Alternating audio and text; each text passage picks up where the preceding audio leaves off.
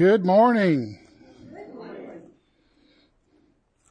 So, as if, if you recall, two weeks ago, I promised that today we'd start a series on Sermon on the Mount. And so that's what we're going to do. For the next several weeks, we're going to be studying through Jesus' Sermon on the Mount from the book of Matthew. Today, I'm really just going to kind of give an introduction. And then I'm going to actually read the whole thing to you before at the end of the service. And I'll explain why I want to do that when we get there. So, you're going to hear something I think you've probably never heard before just by hearing the entire Sermon on the Mount all the way through in one sitting, just the way it was for the first people who heard it that day on the Galilean shore. But to begin with, let's talk a little bit about how this passage called the Sermon on the Mount came to be and what it means and kind of understand it a little better. So, there's three things I want you to understand about the Sermon on the Mount before we actually get into it next week. The first one is the setting. The second one is the location, the physical location. And the third one is the purpose of the Sermon on the Mount. So the thing about the Sermon on the Mount is it's, it's the first major teaching event in Jesus' life. You could even say that at this point, Jesus becomes a proper rabbi by sitting down and doing the Sermon on the Mount. And the reason I say that is because in the rabbi traditions and cultures, you would start to develop your ideas, you would have a few disciples that followed you, and then you would have like a major teaching event, right? And then you were then considered a, a rabbi. That was just the way they worked their system. And so now Jesus is starting this, but of course he's doing it very different than any other rabbi or Pharisee would typically do. And the other question that comes to the idea of the setting for this and the context is what's led to this moment? How has, how has Jesus gotten to this place where he's ready to sit on a mountainside on the northwest shores of the Sea of Galilee and give what we know as the Sermon on the Mount? Well, when we look at Matthew's gospel, we know that and recognize that he writes more topically. He doesn't necessarily go sequentially in events. He puts things together in groupings and subject matters. Luke is the historian of the four gospels. He's the one who writes history the way we think of and are used to reading history because he writes it chronologically in an order that events took place. And so by looking at Luke's gospel, the first thing we'll see is that the Sermon on the Mount takes place in chapter 6, starting in verse 20, going through verse 49. And by looking at what Luke records in the first five chapters of Luke, as well as the first half of chapter six, we start to get an understanding of what's already happened with Jesus in this point of his life. And there are, I mean, there's probably 50, but I came up with 11 things that I thought were significant in leading up to this moment of the Sermon on the Mount. The first one is that he's already been identified as the Son of God from Luke chapter 3 and Matthew chapter 3, where he's walking by the Jordan River and John speaks out and says, Behold, the, you know, this is the Son of God. The second thing is that he's already been through the temptation in the wilderness. That happens immediately after his baptism and the dove coming down and resting on his head and hearing the Father's voice say, This is my Son with whom I'm well pleased goes straight out into the desert, into the wilderness where he's tempted by Satan. And here, see, this is important. What is Satan trying to do in the three temptations of Jesus out in the wilderness? He's trying to get Jesus to take a shortcut. He's trying to get Jesus to skip his humiliation that he must go through here in the three years of ministry, the rejection by the Jews, everything that happens in the leading up to the cross and then dying on the cross. Satan is tempting Jesus to skip all that and just go straight to the throne that is his. Then he goes, uh, comes out of the, this period of temptation and he goes to Nazareth where he's rejected there by, in his own hometown by the people that watched him grow up. And this, of course, is a foreshadowing of the Jews rejecting Jesus. Even in the early gospels, our earliest portion of the Gospel of Matthew and Luke, we see this foreshadowing of what the Jewish nation's going to do by what the people of Nazareth do. I mean, they even try to kill him at this point. He's already driven out demons and healed many sick by the time he gets to the Sermon on the Mount. We've already had the, mir- the miracle of catching the great fish, the miracle of the great catch of fish that Peter and James and John and Andrew did that day where they broke, where the nets were breaking. And Jesus says, now make you fishers of men. He's already called all of his disciples, or many of his disciples. I shouldn't say all because he, you know, he continues to add more disciples even after the Sermon on the Mount. He's healed every disease and every infirmity known to man at this point. He's forgave sins. He stood in the Capernaum synagogue and said to the guy who was crippled, Your sins are forgiven. So he's forgiven sins, which means, but wait, only God can forgive sins. But Jesus has already done this. And he's already had several confrontations with the religious leaders. He's appointed and picked out his 12 apostles. And lastly, in my list at least, He's already attracted great crowds from the whole region of Judea and the Gentile areas. I mean, you even have people from Tyre and Sidon coming over into Jewish territory just to listen to Jesus talk. That is freaky weird. If you're a Jewish person and you're one of Jesus' Jewish disciples, it is freaky weird for people from Tyre and Sidon to come over just to listen to Jesus talk. And all this has happened leading up to and setting the stage for the Sermon on the Mount. But then we have the physical location. And I sort of meant to hint to that because we don't know exactly where the location is. We do know that it has to be on the northwest shore of the Sea of Galilee and it had to be within a reasonable walking distance of the village of Capernaum. And we know the traditional site, which is, has a monastery on top of it and an active Catholic church, that's called the Mount of Beatitudes Monastery and Church. It fits the description and the general location requirements for being the site where Jesus had the Sermon on the Mount. The topography is just a natural amphitheater. If you were, if you ever go there, you just, you have this spot where there's a flat spot, a plateau like Luke describes, and then this upslope hill, and it just fits like a natural amphitheater. It would be easy for people to to listen to Jesus as he spoke that day or days.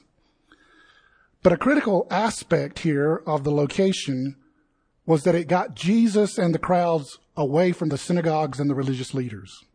In a sense, sort of metaphorically, okay, not literally, but metaphorically, Jesus is walking away from the mess that Judaism has become by taking the people and holding his great sort of, you can't really say it's a coming out moment, but the moment where he has this important sermon of teaching called the Sermon on the Mount.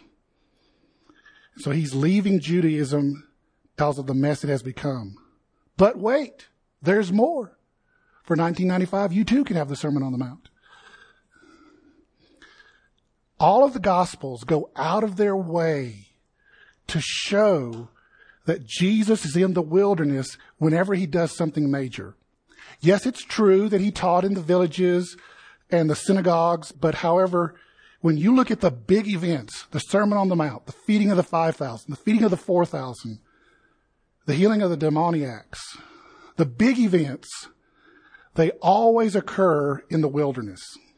And the gospel writers go out of their way to draw this and make this apparent and you know, impossible for us to miss it, that he's in the wilderness doing all these things. Which immediately raises the question, why is it so important that they communicate to us he's in the wilderness in the middle of these big events of his ministry? And this is to draw a direct parallel between Jesus and Moses. The Sermon on the Mount is no exception. Just as Moses gave the Israelites the law from Mount Sinai in the wilderness, so Jesus is giving the fulfillment of the law in the Sermon on the Mount. Which leads us to the purpose of the Sermon on the Mount. Right? The purpose as with all things that God is doing, God always has multiple purposes in what he's doing. And the Sermon on the Mount itself has multiple purposes. You know, here are just a few. I don't even pretend like these are maybe the most important. I mean, I tried, I tried my best to, you know, read some other scholars and, and make sure I found and bring out the most important ones. But I won't even pretend that these are the most important ones. The first one is that Jesus wants to establish the ethics of his followers. The, the Sermon on the Mount is really the end purpose of the Mosaic Law. And to live like this is to fulfill the Mosaic Law. The way Jesus describes how we live in the Sermon on the Mount, what it's like to be a follower of Jesus, is the literal fulfillment of the Mosaic Law. The second thing is that it resets the Mosaic Law to what it was intended to be from the mess the religious elites had made it into. I mean, my Lord, you just, as, as you go through the Gospels, you see some of the just, I can't use that word, very not smart things, very unnecessary weight that many of the religious elites had turned the law into with their traditions and their interpretations. And Jesus uses the Sermon on the Mount as a chance to reset all that and take people back to this is what it means to live out the law, not this mess that the Pharisees have created.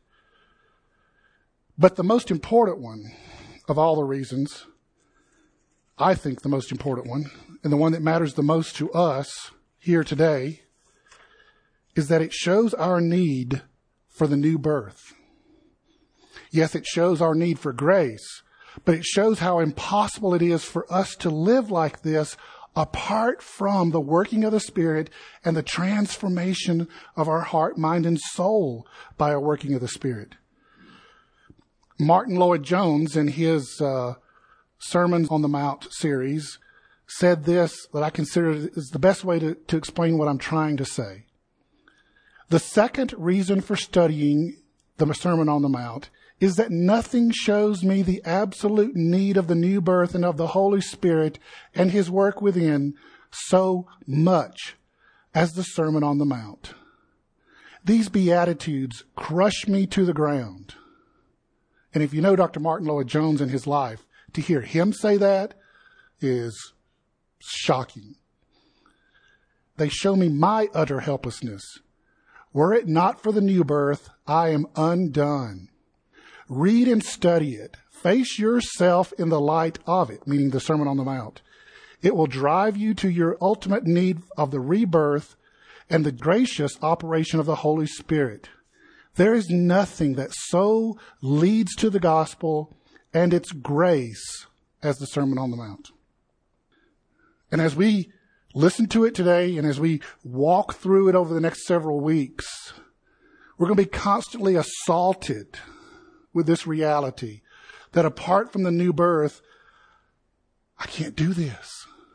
I'm incapable of living like this.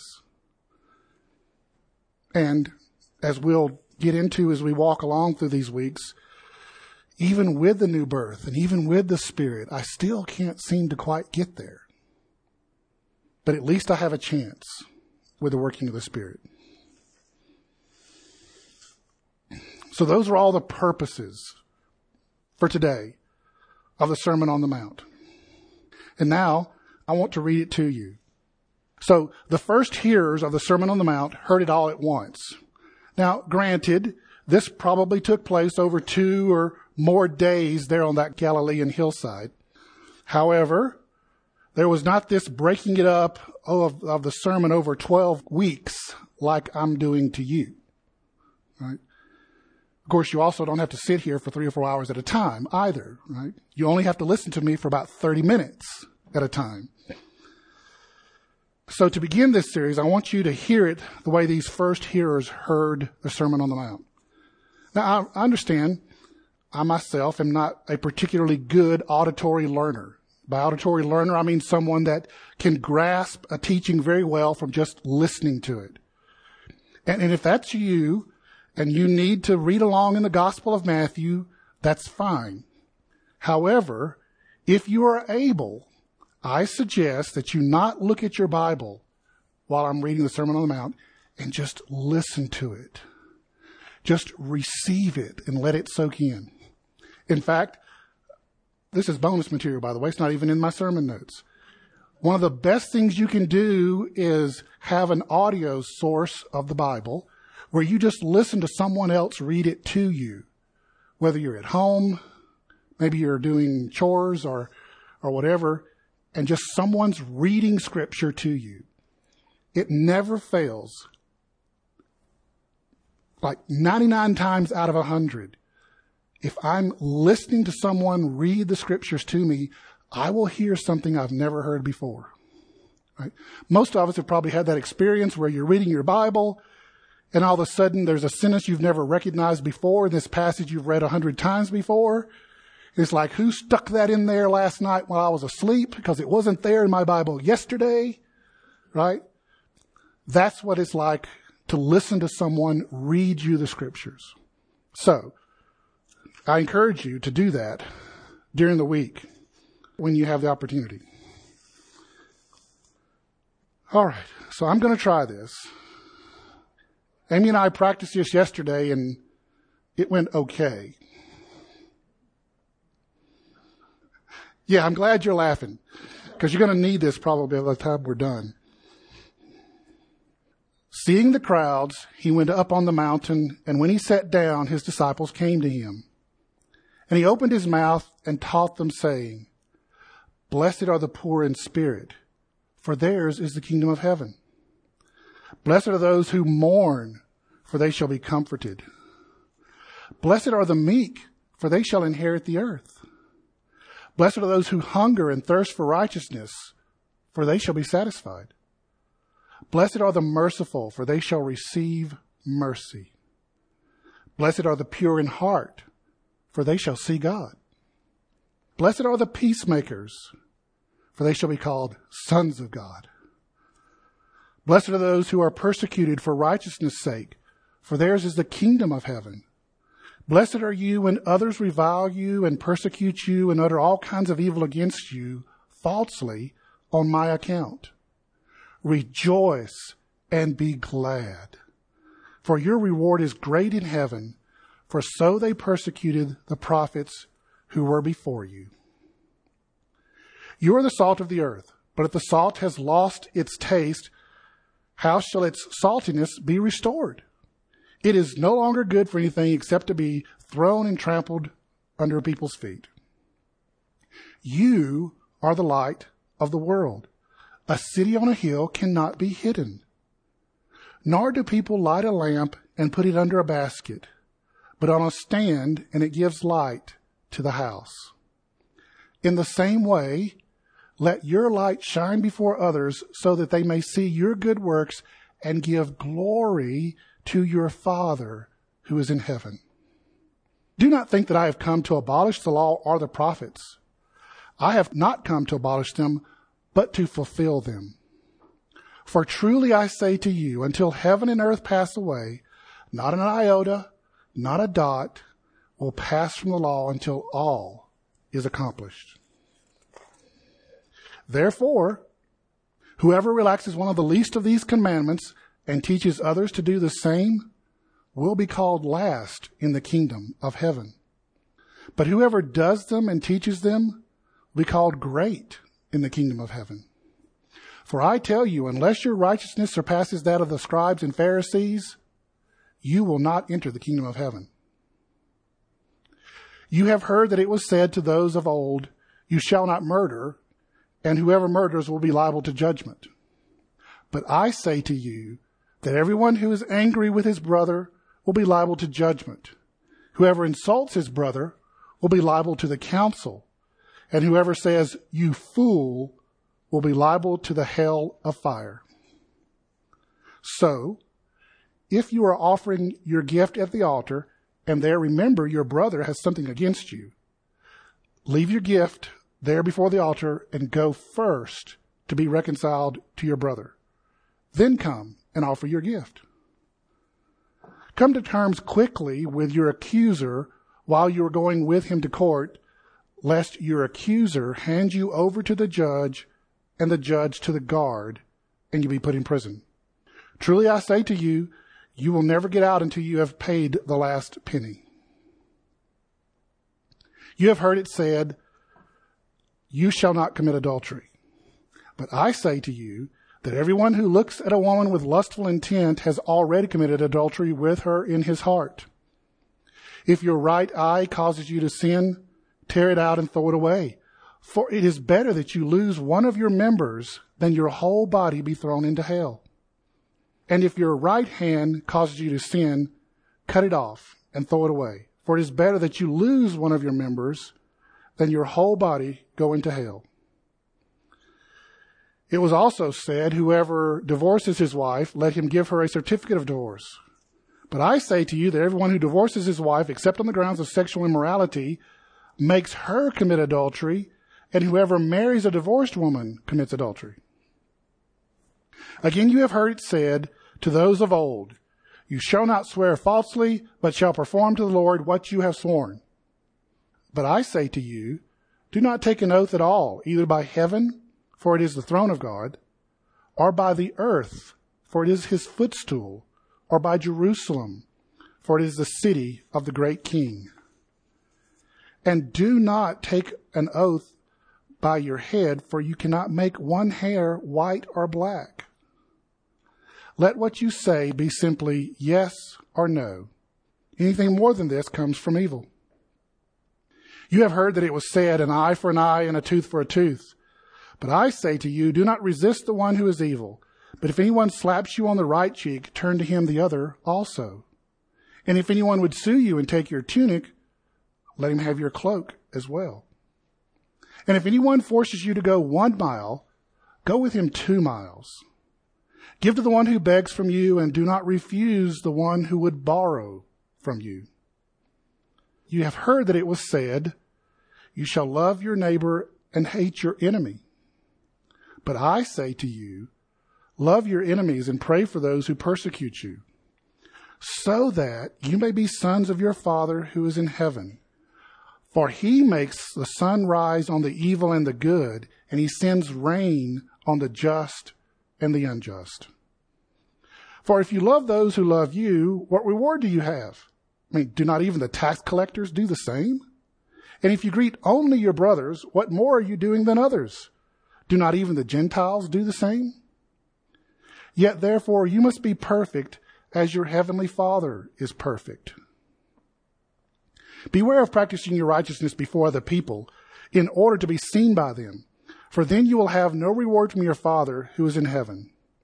Thus, when you give to the needy, sound no trumpet before you as the hypocrites do in the synagogues and in the streets, for they may be praised by others. Truly I say to you, they have received their reward. But when you give to the needy, do not let your left hand know what your right hand is doing, so that your giving may be in secret, and your Father who sees in secret will reward you. And when you pray, you mustn't be not like the hypocrites, for they love to stand and pray in the synagogues and in the street corners that they may be seen by others. Truly I say to you, they have received their reward. But when you pray, go into your room and shut the door and pray to your Father who is in secret, and your Father who sees in secret will reward you. And when you pray, do not heap up empty phrases as the Gentiles do, for they think they will be heard for their many words. Do not be like them, for your Father knows what you need before you ask. Pray then like this Our Father in heaven, hallowed be your name. Your kingdom come, your will be done on earth as it is in heaven. Give us our daily bread and forgive us our debts as we also have forgiven our debtors. And lead us not into temptation, but deliver us from evil. For if you forgive others their trespasses, your heavenly Father will also forgive you. But if you do not forgive others their trespasses, neither will your Father forgive your trespasses. And when you fast, do not look gloomy like the hypocrites, for they disfigure their faces that they may be seen by others. Truly I say to you, they have received their reward. But when you fast, anoint your head and wash your face, that your fasting may not be seen by others, but your Father who is in secret, and your Father who sees in secret will reward you. Do not lay up for yourselves treasures on earth where moth and rust destroy and where thieves break in and steal, but lay up for yourselves treasures in heaven where neither moth nor rust destroys and where thieves do not break in and steal. For where your treasure is, there your heart will be also.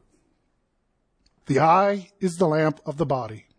So if your eye is healthy, your whole body will be full of light. But if your eye is bad, your whole body will be full of darkness.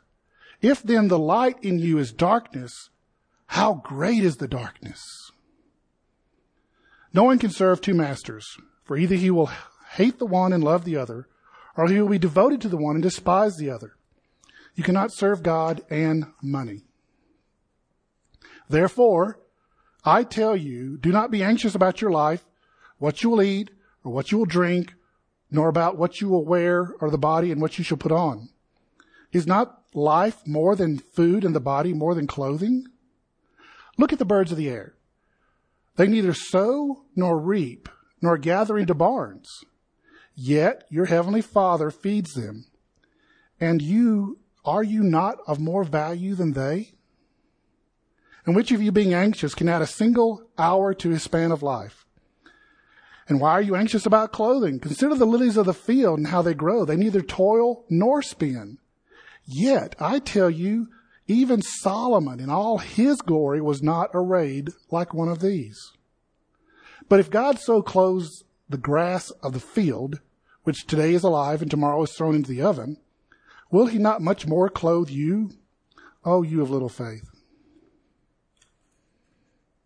Therefore, do not be anxious saying, what shall we eat or what shall we drink or what shall we wear?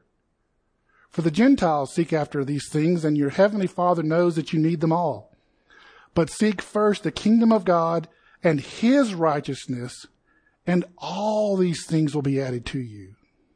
Therefore, do not be anxious about tomorrow, for tomorrow will be anxious for itself.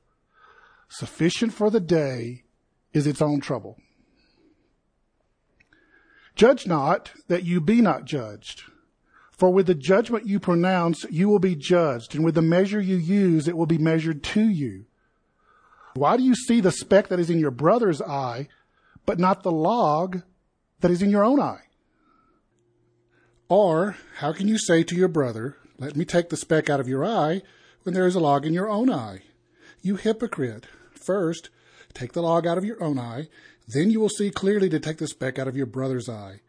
Do not give dogs what is holy, and do not throw your pearls before pigs, lest they trample on them underfoot and turn to attack you.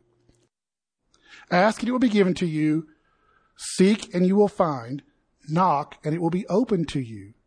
For everyone who asks receives, and the one who seeks finds, and to the one who knocks it will be opened. For which one of you, if your son asks him for bread, will give him a stone? Or if he asks for a fish, will give him a serpent? If you then, who are evil, know how to give good things to your children, how much more will your Father who is in heaven give good things to those who ask him. So, whatever you wish that others would do to you, do also to them. For this is the law and the prophets. Enter by the narrow gate, for the gate is wide and the way is easy that leads to destruction, and those who enter by it are many. For the gate is narrow and the way is hard that leads to life, and those who find it are few. Beware of false prophets who come to you in sheep's clothing, but inwardly are ravenous wolves. You will recognize them by their fruits. Are grapes gathered from a thorn bush? Are figs from a thistle? So, every healthy tree bears good fruit, but the diseased tree bears bad fruit. A healthy tree cannot bear bad fruit, nor can a diseased tree bear good fruit. Every tree that does not bear good fruit is cut down and thrown into the fire. Thus, you will recognize them by their fruits. Not everyone who says to me, Lord, Lord, will enter the kingdom of heaven, but the one who does the will of my Father who is in heaven. On that day, many will say to me, Lord, Lord, did we not prophesy in your name? Did we not cast out demons in your name and do many mighty works in your name? And then I will declare to them, I never knew you. Depart from me, you workers of lawlessness. Everyone then who hears these words of mine and does them will be like a wise man who built his house on the rock. The rain fell, the floods came, and the winds blew and beat on that house, but it did not fall because it had been founded on the rock. And everyone who hears these words of mine and does not do them will be like a foolish man who built his house on the sand. And the rains fell, the floods came, the winds blew and beat against that house, and it fell, and great was the fall of it. And when Jesus finished these sayings, the crowds were astonished at his teaching, for he was teaching them as one who had authority and not as their scribes. Let's pray. O oh Lord, thank you for the gift of these words. Thank you for the blessing of all that you offer us through this Sermon on the Mount. And woe is me, for I am undone. How can I possibly, Lord, do this? How can I come even close to living like this? Oh, Father, in the hours and days and weeks ahead, I pray that your Spirit would work in me so that I am one who listens to your words and does them. And I pray that that would be so that we would know you and the joy that is there in obeying you. And we ask it in Jesus' name. Amen.